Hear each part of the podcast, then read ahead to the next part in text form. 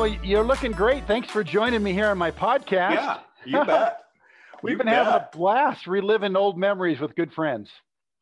Yeah, no, it's been great. It's been great watching them and and remembering things that I had long forgotten. Oh, uh, with with some other people. Uh, no surprise there, but yeah, no, it's it's fabulous that you're revisiting just an amazing time in certainly my life, and I'm sure yours too.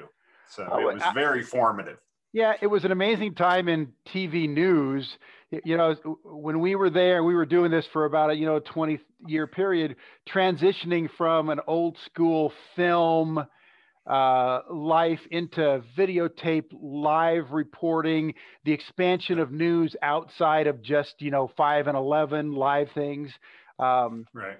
and and I always thought that uh, at least for the most part while we were there, the the uh, the importance of storytelling was was very uh, far in the front, and and I know that changed over time. But I mean, I know you were a great storyteller. You had to love those times. Oh, I, I did love them, and and you're right. We had certainly when I was at KGW, and you know before KGW, I was in Eugene for a few years, and then a little tiny market of Eureka, California. But you're absolutely right. There was a focus on good writing and good storytelling, and at KGW, of course, in collaboration with our videographers. And that you're right, that was in the forefront. Whereas it transitioned at some point to more a focus on well don't go longer than a minute 30 or give me a 30 second you know piece of a story. And it became as you know became more about quantity than it did about quality. Um, and i mean I, there's some there's still some good quality work going on out there and i see it from time to time but yeah we went through that transition. Yeah. and and as you know you remember carl uh, and, you referenced it. There was a morning show, a brief one, and and when I first came in, there were no noon shows, and there was a five o'clock show, I think, and eleven o'clock show, and then of course now it's wall to wall. And boy, one of the local stations has a newscast on. It seems like 24 hours a day. Yeah, it's kind of the CNN of Portland. Uh, yeah, Right. and I hesitate to judge people or journalism because it is a it is a um, representation of the time you're in, and, and and and the people that are doing it now are are doing what they need to do to keep it. Uh, corporately effective and Yep. uh, and and technologically tech, technologically uh, up to the standard of what's going on. You know, the end, the end of my career, uh, we it got into so much social media. it- you know, it it changed from the story you were telling to how quickly can you get something on your uh, your social media page so that you can Right. attract attention and get hits and bring hopefully people to the newscast. That was a bigger transition at the end. Yeah, no, you're right. We we were there through the technological revolution. I mean, I remember I have a I have a photo of myself that one of our old videographers, Tim Herman, took while I was on a road trip with him. It's a black and white photo, and I'm sitting in the satellite truck somewhere, typing a story on a typewriter, right? and right with with carbon paper in the in, in the typewriter right? As, as i say when i talk to people about that and i show them that photo that was uh, long long ago in a galaxy far far away. But uh, uh, you know and then and i can still remember those first computers coming into the kgw newsroom. Our old friend jeff douglas who was the executive producer kind of introduced introduced those into the newsroom and I, I didn't realize it at the time, but it was revolutionary and it changed everything we did. And and you know, the internet now makes everything just so immediate. And that's why, as you say, you've got to get out there on your so you can't wait till the newscast. no kidding. Can't wait to write that story.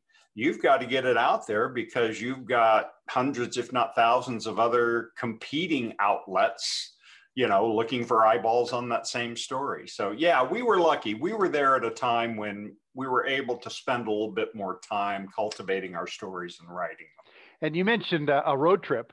Uh, I, I, I've been away long enough now. I've been away seven years, but uh, you know, we used to go places and and spend the time to do things. I, I mean, I just saw something on the web uh, uh, reliving Ann Curry's news career in Portland. She went to Nicaragua with Kevin Feltz, and uh, uh, you know John Tuttle went to uh, China and Vietnam. I interviewed Mike Donahue. He went to China with the governor. Um, and, and we worked for King Broadcasting, which was not afraid to spend right. money to send people. Uh, right. That what what places did you go? Do you remember? Uh, on on great stories?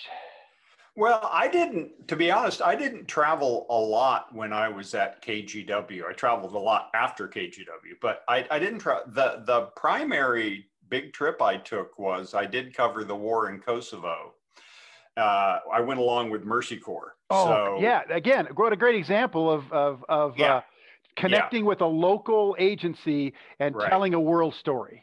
Right and that was that was really an eye-opening and, and life-changing experience for me just because i was in refugee camps and oh. the, the story I, I mean the, the the biggest impression that was left on me is i remember sitting in a mercy corps office in macedonia and i was talking to um, a kosovar who had fled the situation in Kosovo and had made it with his family to this office. And I'm talking to the guy, and he's telling me about all of these terrible things that he and his family had gone through to make it there.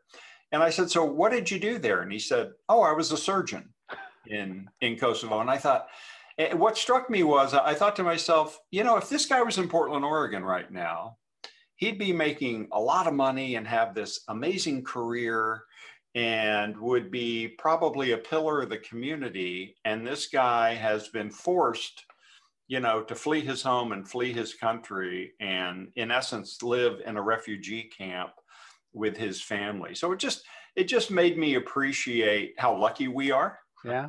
to live where we are and and at the time do what we do and have the benefits we have and it just gave me an appreciation for uh, the struggles other people have. And, and, you know, as you and I knew a lot, we saw that at a local level. Yeah. We covered a lot of stories of people who were far more disadvantaged than us. And that was one of the great things about being in that business, I think, is it always gave you perspective on your own life as it relates to what's going on out there in the world and in the community. Which is, you know, one of the great things about journalism is it does affect you uh, and, and, and, and, it, and it moves you. And, and then if you do it right, it moves others. Right. Yeah. Yeah. And the, oppor- yes. the opportunity to do that uh, in the forum that we were working and the fact that they sent you where they went. Who went with you, by the way? Do you remember the photographer? Uh, Brian Robertson uh, was the videographer who, who went with me. I love yeah. Brian. I yeah. Still, I still see Brian on Facebook. He's working for the school district, and uh, there, there's yeah. a guy who there's a guy who was a good shooter, like all the guys we worked with, and women who were videographers, and um, it was just a blast to be around. yeah, yeah, yeah. No, I mean, I'll, I'll tell you a quick story. We were in, so we we went to Macedonia, then we took this torturous trip over into Albania because there were more refugee camps over there. So we're in Albania and the Mercy Corps guy who took us over there had to go do something else. So we had to figure out how to get back to Macedonia because ultimately we're, we were going to go home. And so we hired an Albanian cab driver. Well, the Macedonians don't like the Albanians. They're they're like this. And so at one point we went through a checkpoint uh, with Macedonian soldiers with the equivalent of AK 47 rifles. And they pulled the Albanian guy out of the car. They pulled us out of the car. And um, you could sit, you, well, nobody could communicate because the Albanian couldn't speak English or Macedonian. The Macedonians could, we, none of us could speak the same language. They were doing whatever they did to interrogate this guy, which was a challenge because they didn't speak the same language. And they were looking at us very suspiciously. And at one point, they they opened up the trunk, and Brian in his little suitcase had um, uh, a novel by Tom Clancy that he had been reading. He had taken on the flight and was reading, and they picked it up and they were looking at it very suspiciously and looking at us. I don't know if they thought it was some, you know, manifesto or something that uh, was going against what they thought or what they were doing. And he, he's looking at it. And Brian at one point says, Ah, so you've read Tom Clancy before. the wrong th- and, and then the guy looks at us and I, I kind of elbow Brian and say, Brian, no. Brian. yeah, so that that really kind of captures the spirit of Brian Roberts. yeah, in, in the always a guy, interrogation and machine guns, he's going, yeah. Uh, yeah. Hey, let's sit down and do a book group. yeah, right. Exactly. Exactly. Uh, yeah. So, uh, no, it was uh, it was uh, it was an amazing experience, and and you mentioned it. We were just fortunate to work with some of the best videographers in the business, quite frankly. Yeah. Not only at KGW, but even more broadly. Uh, let's see. Uh, you you came from Eugene. Um, yeah. Did you? I know. Did you at any point anchor the morning news? And the, I know you did the noon news a little bit. Yeah, I did. You did the morning shift a little bit.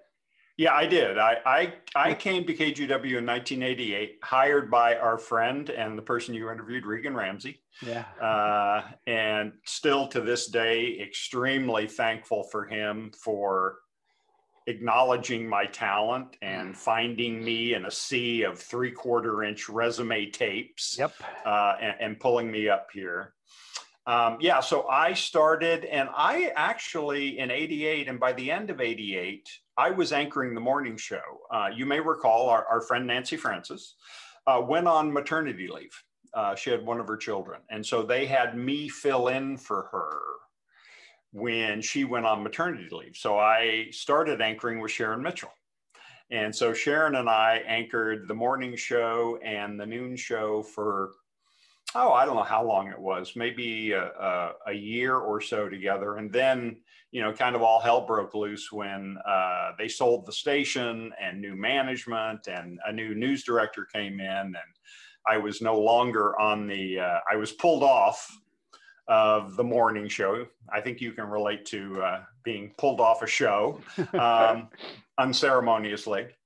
But I was pulled off the morning show at, at that point, noon morning and noon. And but then I continued to anchor. I anchored every different show yeah. at some point or another and was you were the u- utility infielder of anchor right. newscasts yes i was i was yeah if they they needed somebody to fill in at the last minute because somebody got sick or something they would yank me in and say hey do this show that, that's a that's a great skill to have though uh, and and yeah. you get it the way that you did it's like hey we need somebody to fill in for somebody and you do it and you get the skill and you get the anchor and then they and then people know that you can do that part of the job um, and and and then I mean that's how I got my anchor job basically was uh, I'd done some anchoring of sports and you know somebody was gone on a weekend and I, and I said I'll do it. And yeah. I'd never anchored a newscast in my life. I've always given scores and highlights. Uh, right. got a little bit of skill and I said hey uh, thanks for doing that. Can you do the morning next week? And you know and over time you, you, if you do it well and you, you know you find your you, you land in a spot that hopefully uh, works out for you. You um, uh, then later on, we created this four o'clock newscast, which was a big deal. And uh, you got first at four. First at four, yeah. First at four. You got to sign that with you and Kathy Smith, right? Right, right. Yeah, yeah, yeah. That was uh, and you know, I don't know if you know, it only lasted nine months. Oh, I do know that, Larry, because yeah. I re- I remember uh, Dennis Williamson was our general manager at that point, who's a ma- neighbor of mine, by the way, up here in Black Butte Ranch. Uh, and, and I remember the speech in the newsroom about we're in this for the long haul. Uh, and and Channel 6 had done a four o'clock newscast about a year prior to that, and it didn't last. Uh, and I kind of was a little skeptical. Uh, but I remember the speech of, and they've hired a lot of people. I think they hired your wife. They hired Rosie. They did. They did. The, yeah. the good news about that show was I got a wife out of the deal. yeah. So we were on at four o'clock, and the idea was that you know news watchers would then lead into the five o'clock. Uh, right. But uh, nine months was it? yeah, nine months. And it was a wild ride for nine months. And, and, what I mean by that is they, you may recall, they gave us an immense amount of freedom on that show. Their idea was exactly. have some fun with it, be irreverent. uh, we did this weird thing. Uh, you remember Wayne Bleasner, longtime producer, God rest his soul. He, he passed away um, a few months ago. Um, and he would sit in what we called the feed room, right? And he would take in all these feeds from NBC and CNN and these different sources that we would use to create stories that we would put on our newscasts. And we had this thing we called Wayne's World, and we would just go back to Wayne. Hey, what'd you find today? Sitting, yeah, yeah. What, what's going on on the feeds today, Wayne? Did you find anything interesting? And Wayne would say, "Well, yeah, there's this bizarre story from Australia, and he'd show kangaroos or something, you know." And the cool part about that is, is Wayne was not a broadcaster. He didn't have a broadcaster's voice. He was kind of, you know, a little bit slow and yeah, talked to things. Yeah. Like, so it was so, it's so, so, so different yeah. from a newscast. This Wayne's World thing uh, uh, kind of flipped the page. It was funny. yeah, and I remember another uh, memory from that show is, and I, I don't remember all the details, but we, you know, we always teased the five o'clock. So at you know 4:45 or whatever, we'd go back to Pete Schulberg sitting at that little set in the in the uh, newsroom, and I remember one time we went back to Pete and I don't know if he didn't have his microphone on, something wasn't working with the microphone, and he's talking and we're not hearing anything. And Kathy and I just uh, looked back at the camera and said, Hold on. Uh, hey, can somebody get Pete a microphone? And so somebody, you know, we literally sat there in silence for like 30 seconds while somebody grabbed Pete a microphone. And then Kathy said, Start again, Pete. what, what's going on at five? So yeah, it was that kind of show. Yeah, uh, it was that, uh, and it was really fun for that period of time. But you know, they didn't let it develop long enough, I think, to really get a following and be a moneymaker. Uh, and it might have been a victim of Oprah at Channel Two.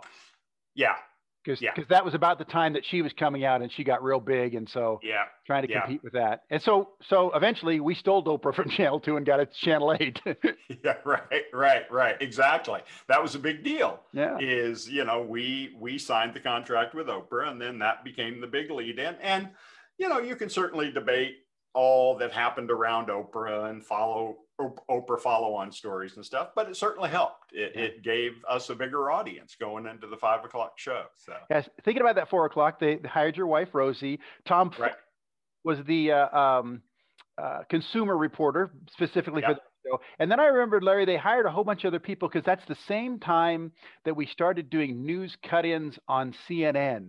And we were doing them like every, every hour, you know, we would do those things. So they hired a, a, a, whole bunch of producers. I think Joe Art was one of those, so yeah. that they would produce those. So every hour, one of our anchors was sitting at that desk and doing a three or four minute update that they plugged into the CNN there on the cable. Um, yeah. And uh, but a lot of those people lost their jobs nine months later, unfortunately. Yeah, yeah. You know, one thing I wanted to go back to quickly. You mentioned the utility uh, the utility infielder role I played. I don't know if you remember, I also did weather there and I did sports there. Just just fill in, just fill in. I remember I, I saw I saw your interview with Jim Little, by the way.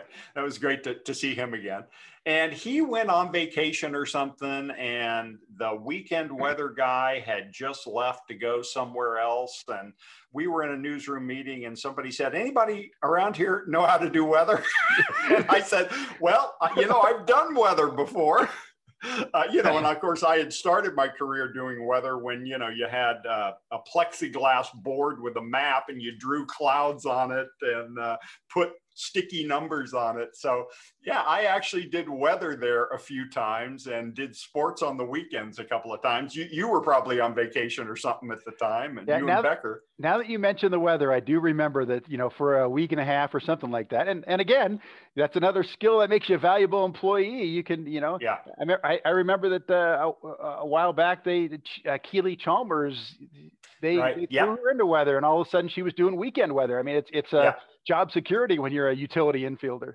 Yeah. Yeah. Uh, so in our um, exchanges to set this up, I mentioned a series that I remember you doing that you may not remember. Uh, I, I, wanted to talk to you about because I think it has relevance now. Uh, do you remember Shades of Grey? Does I it... don't. Okay. You know, I, I, hate to say it, Carl. I hate to say it. Um, the title jogged a little. There's a neuron in there somewhere that that contains that, but uh, I don't remember. Uh, well, Shades of Gray. Yeah. Well, I, I oh, the reason one of the reasons I remember it, it, this is the way my brain works.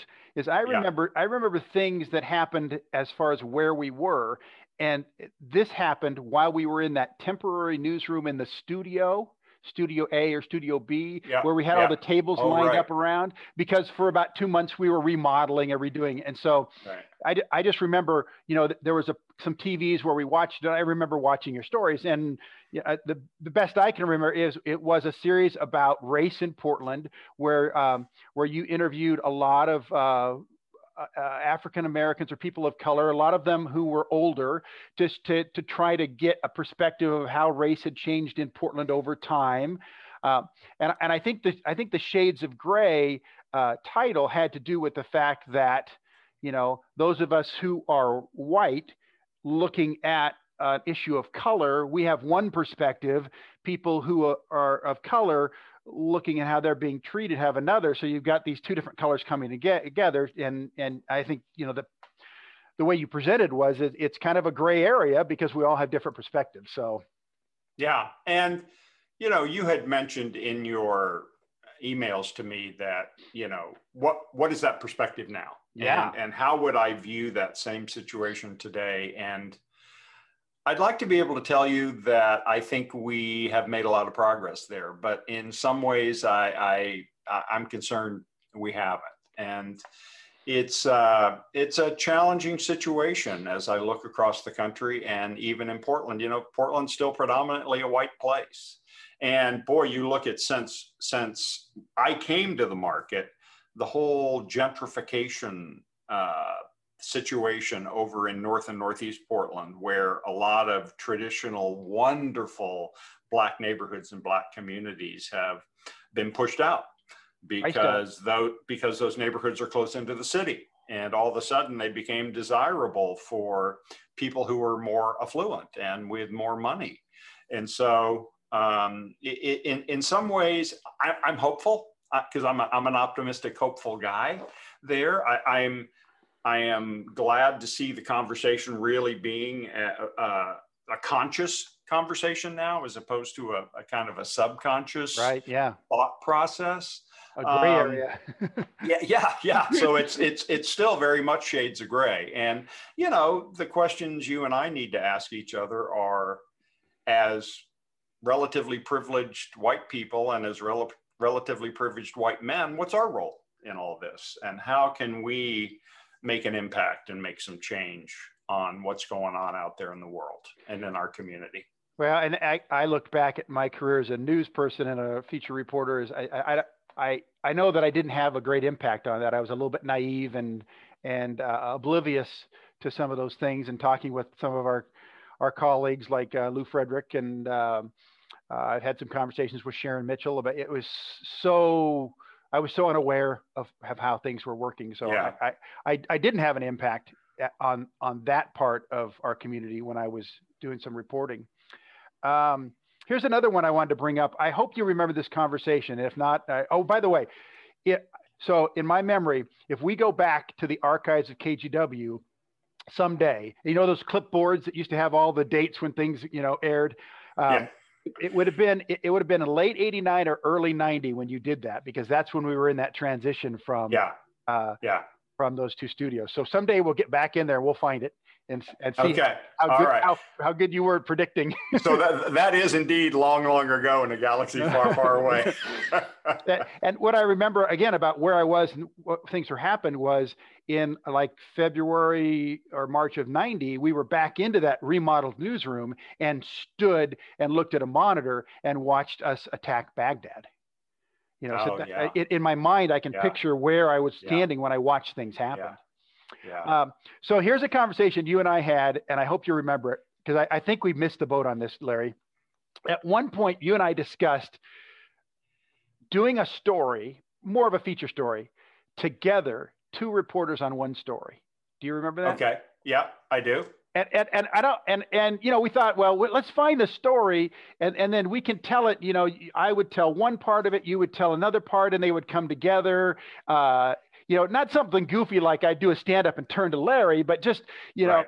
but but two people, two storytellers combining to tell a story. So you do remember that conversation? Yeah, yeah. Oh, that's Yeah. good. Well, we never did it, but No. I'm I'm telling you, man. I think we sh- we should have, and I thought that, I think now looking back, that could have become a huge franchise. We could have taken that show on the road. You know, Yeah. What if what if what if Charles Kuralt and Bob Dotson started doing stories together? Uh, and Right. you know, we'd had to find the right stories, but you know, to sit down and write something together with a, a, a, a and with working with different photographers, uh, I I just uh, I, it was a great idea. We didn't finish it, Larry. Yeah. And you know, my guess is I don't remember exactly when we had that conversation, but I bet it was post Regan Ramsey. Oh sure. Because if Regan was there, we would have just run to his office and I guarantee you he would have said, try it. Oh, yeah. If it doesn't work, we won't do it again. But Carl, Larry, give it a shot. What the hell? I, and I actually, I, I think I remember the story I had done that led us to that conversation. I did it with the the great Milt Ritter, um, and it was about a guy whose job it was to paint. Uh, he painted storefront signs, you know, those big, you know, 50% off and things like that. And he, he, he was an independent contractor and he would go to one store, he would paint things and he would do, and he was a great artist.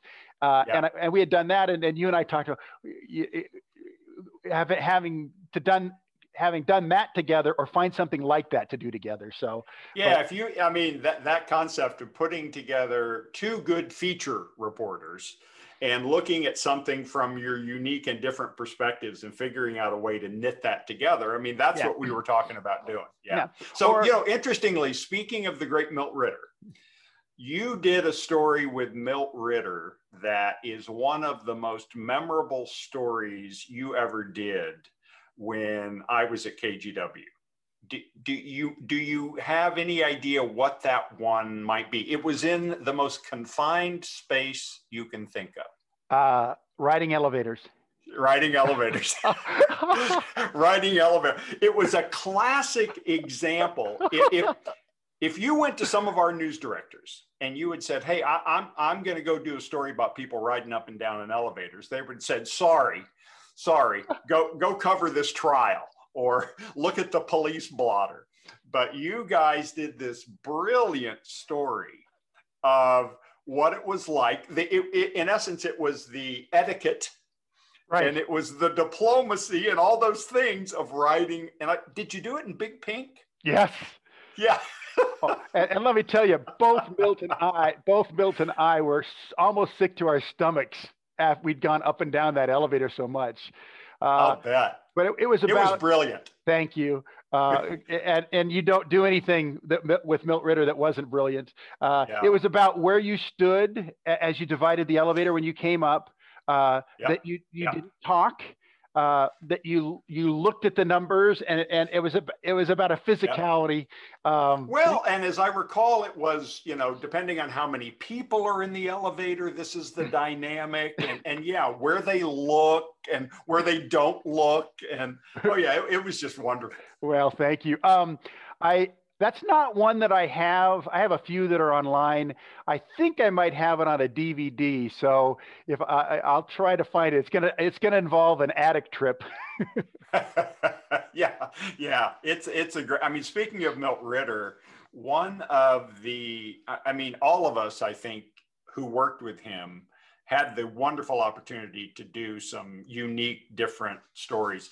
Uh, Milt and I did a story one time where we not. This probably was for First at Four. We knocked on people's doors in neighborhoods and asked them if we could come in and see their refrigerator magnets, I remember that story, and it was awesome. and they all let us in.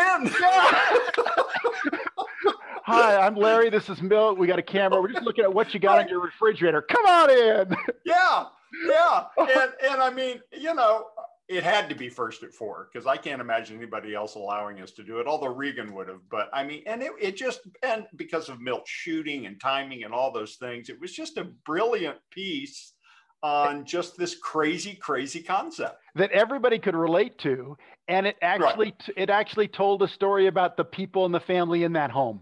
right exactly. And that was the concept right? The Yeah. concept is you can tell all you need to know about a person and a family based on the magnets on their refrigerator. yeah.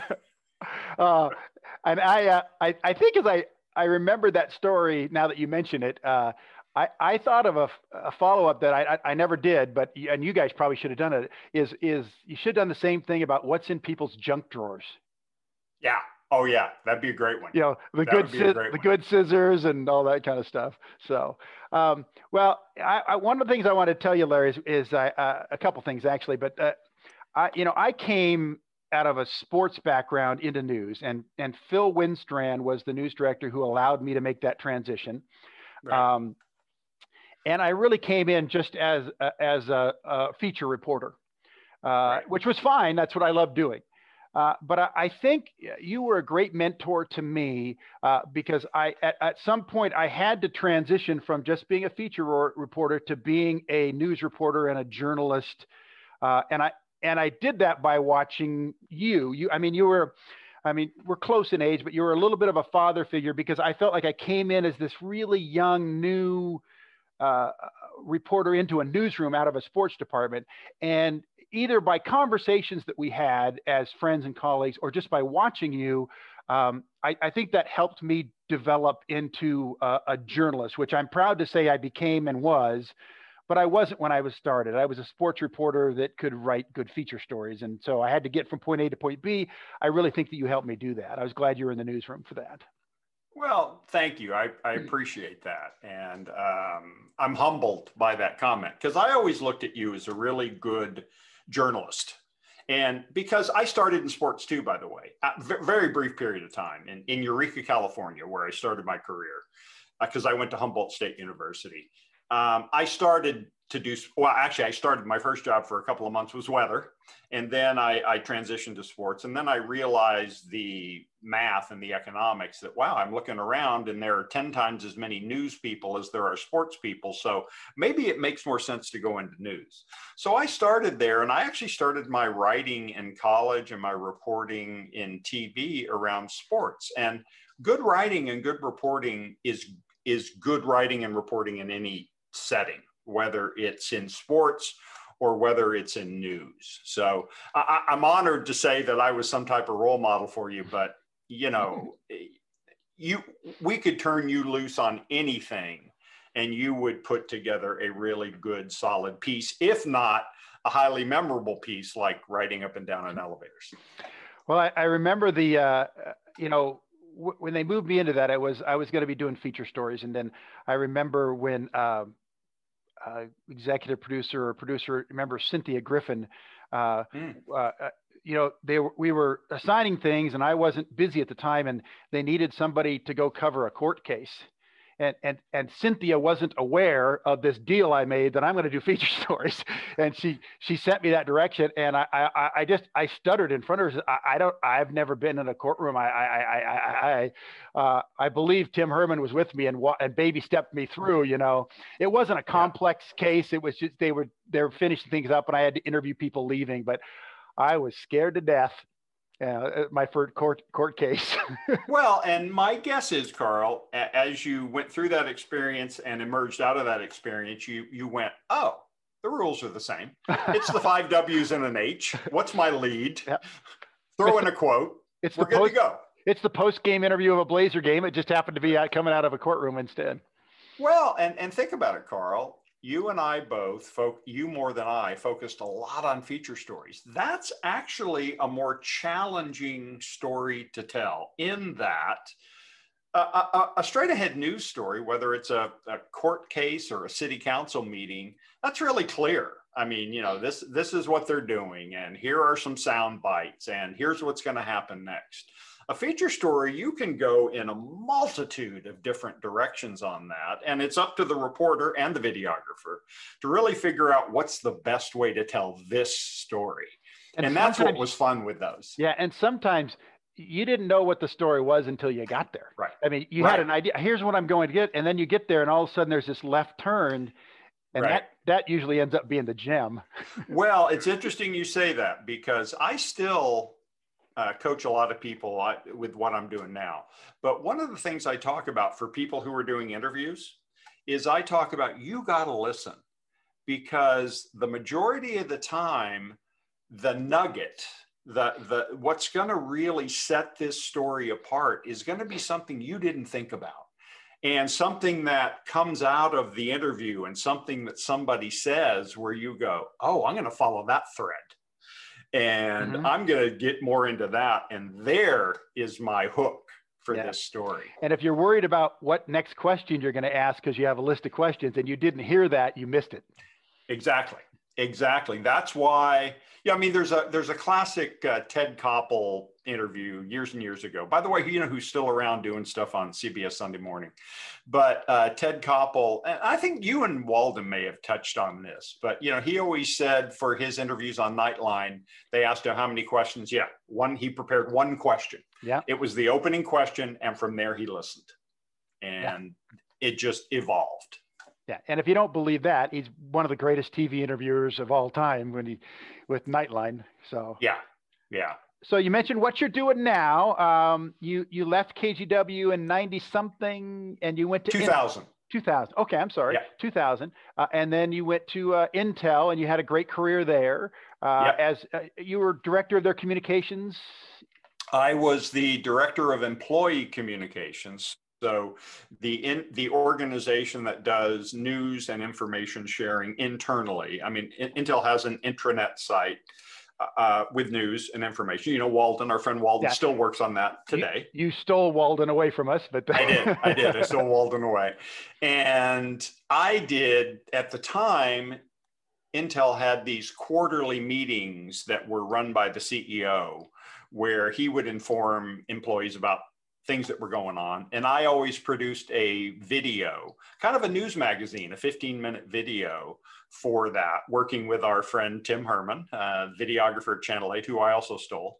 And so uh, I, I did that. And then I ran this organization of, at one time, roughly 100 people hmm. uh, worldwide who were doing communications for employees in all these different parts of the world. And then that was for 13 years. And then the last three years, I left in 2016. The last three years, I ran what was called and is called the Executive Keynote Group.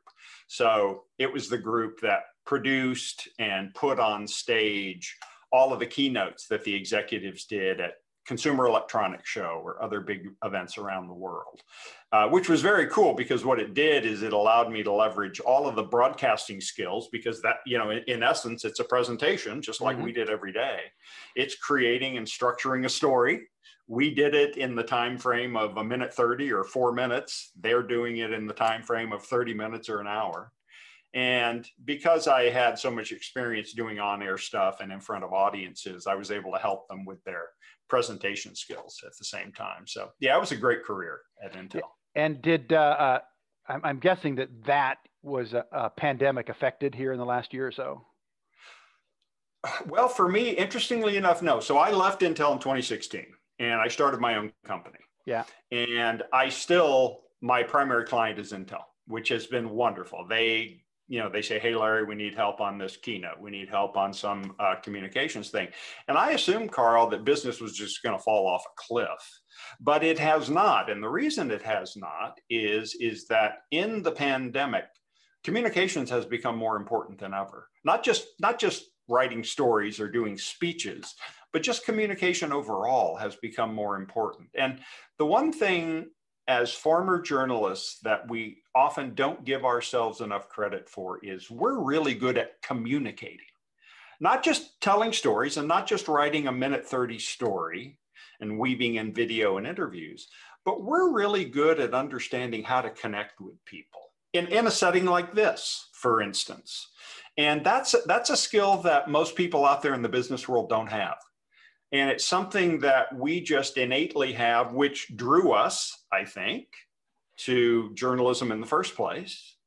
And it's a skill that's extremely valuable. And so, so people have come to me and said, Hey, we're struggling with this. They struggle with what we're doing right now mm-hmm. how to look good, how to sound good on a video conference, because that's an unnatural act for most people. It's a very natural thing for you and me but not for most people. If they're not face to face with someone, you know, they're they're down over here in the corner or, you know, something like this or they have bad audio or bad lighting or something. Or they so. leave their cat filter on.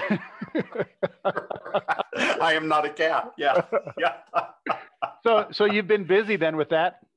Yeah. the last year and a half then, huh? Surprisingly so. Surprisingly so. Yeah. Yeah. And, and, the other thing, Carl, is the great thing about this technology in particular is you can connect with anybody anywhere in the world. Mm-hmm. And so it makes it just that much easier and broadens the whole uh, potential client base, if you will, of mm-hmm. people mm-hmm. that I can work with.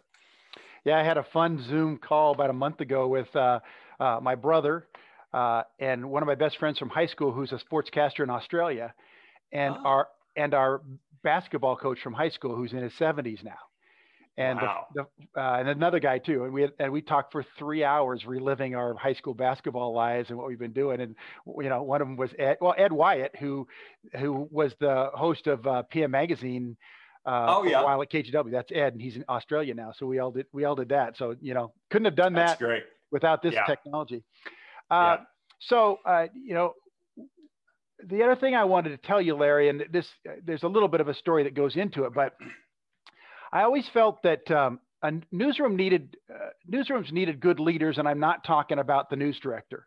Um, they they uh, they needed uh, leaders from amongst the, the the the working class, I guess.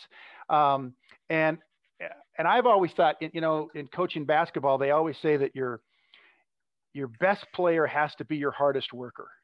If if right. if they're not, you're going to have some issues.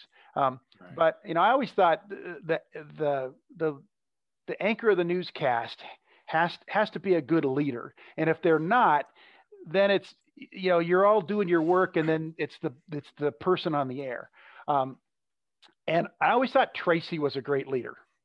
Um, yep a quiet, subtle leader, and especially for the women in our newsroom, uh, either either journalistically, but also just personally. I think if women in our newsroom had issues, they could come to Tracy and she would help and she would lead them in a, in a right way. Um, there were other people that I didn't think were great leaders, but I, I, thought you were our, I thought you were that person for us for a good 10 years in that newsroom. Uh, you weren't the main anchor, but you were that utility infielder guy. But journalistically, uh, if, if we had some issues, I could come to you, Walden could come to you, anybody would come and, and we could talk it out and, and, and figure it out and figure where are we going to go with this? Who do we talk to to make it go on? Um, and, and I just, and, and in other issues that went on in our newsroom, uh, you were that stable guy uh, that, that kind of led us uh, and you know we had a we had a real big problem there with an abusive news director for several yeah. years. Um, yeah. and i thought that that your leadership during that i'm not sure if you were the actual union stop, shop steward. I was. I was the shop steward at the time. Yeah. Yeah. Um, was critical for that newsroom surviving.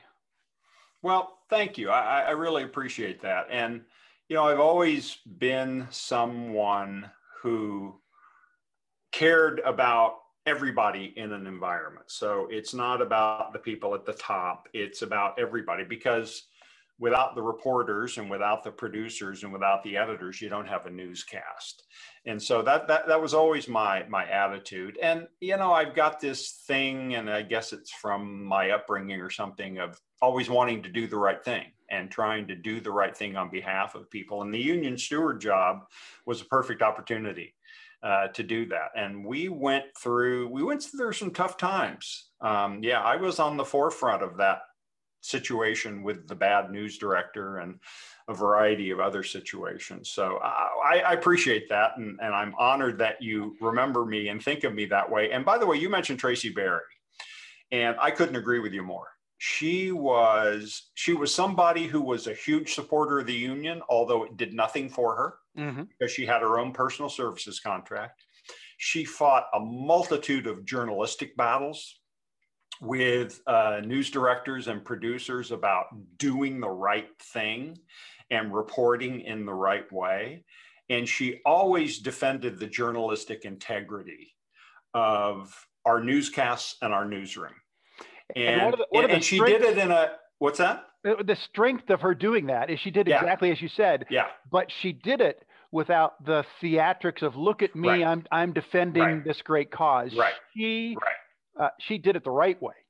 Yeah. And I, you know, my guess is there were probably people in that newsroom who didn't realize the impact that she was having because she was so low key about it. You're right. She didn't boast, she didn't brag. She just went about ensuring to the best of her ability that we were doing the right thing and that we were putting a strong product on the air and that we were treating people well. I, you know, I don't know if you know that, but know this, but uh, that issue we had with that news director, who we eventually had walked out the door, uh, she played a huge role in that. And she she attended meetings at our lawyer's office, and she was on the forefront of that whole battle. Yeah, and that's uh, I remember there was a meeting. I mean, we're all working, you know, ten hour days, and we're we're this this uh, this. I I think it's fair to call it abusive, not just to Yeah. reporters, but to everybody in the newsroom.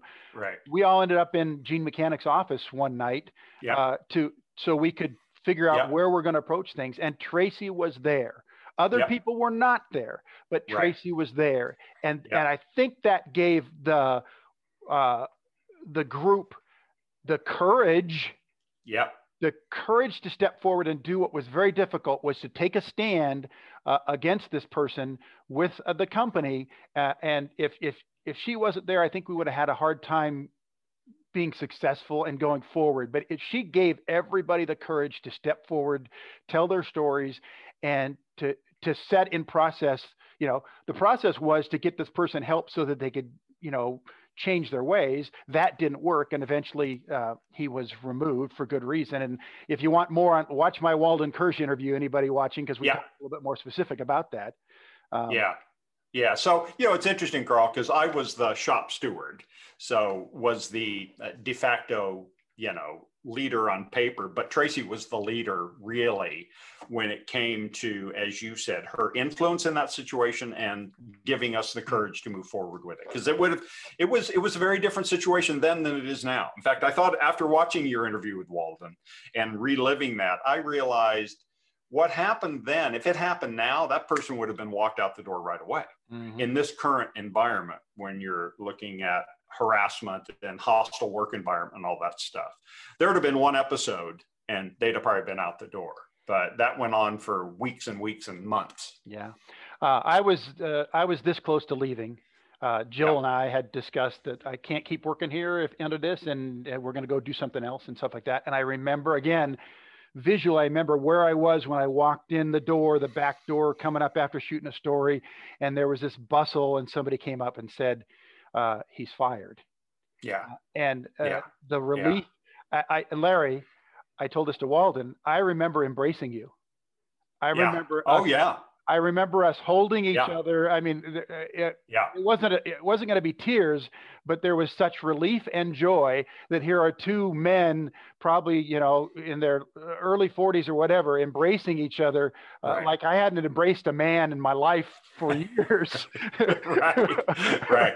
Right. I Well, can we still were- remember this your aftershave, Larry. It was that it was that intimate. well, we were, uh, you know, boy, you talk about something uniting people behind a common enemy. Boy, that was one. There wasn't a single person, I think, in that newsroom who didn't want that news director to leave. And boy, the emotional toll it took on us, which obviously came out in a really big hug once he was walked out the door. so, oh well, you know, Larry, uh, I haven't seen you in, uh, in about three years. I think you've always had that wonderful event at your house for media people once a year, and uh, I think I, I missed it in, for one year, and then we didn't have it last year because of the pandemic. So I I hope that will be uh, replenished here when when everybody has their vaccines and we can go do that again. It's always good to see friends, yourself and your wife Rosie, and if not that, this is uh, this is a great venue, and I, I've loved chatting with you, buddy. It's it's great to relive old memories. Well, thanks for giving me the opportunity, Carl. And it's great to, to catch up with you and see you. And I hope that we can do this less formally, uh, not just the good old days, but stay in touch. And I'll definitely let you know when the next media party occurs. And you got to come over and make sure you attend. I will do that, and there will be another embrace. All right.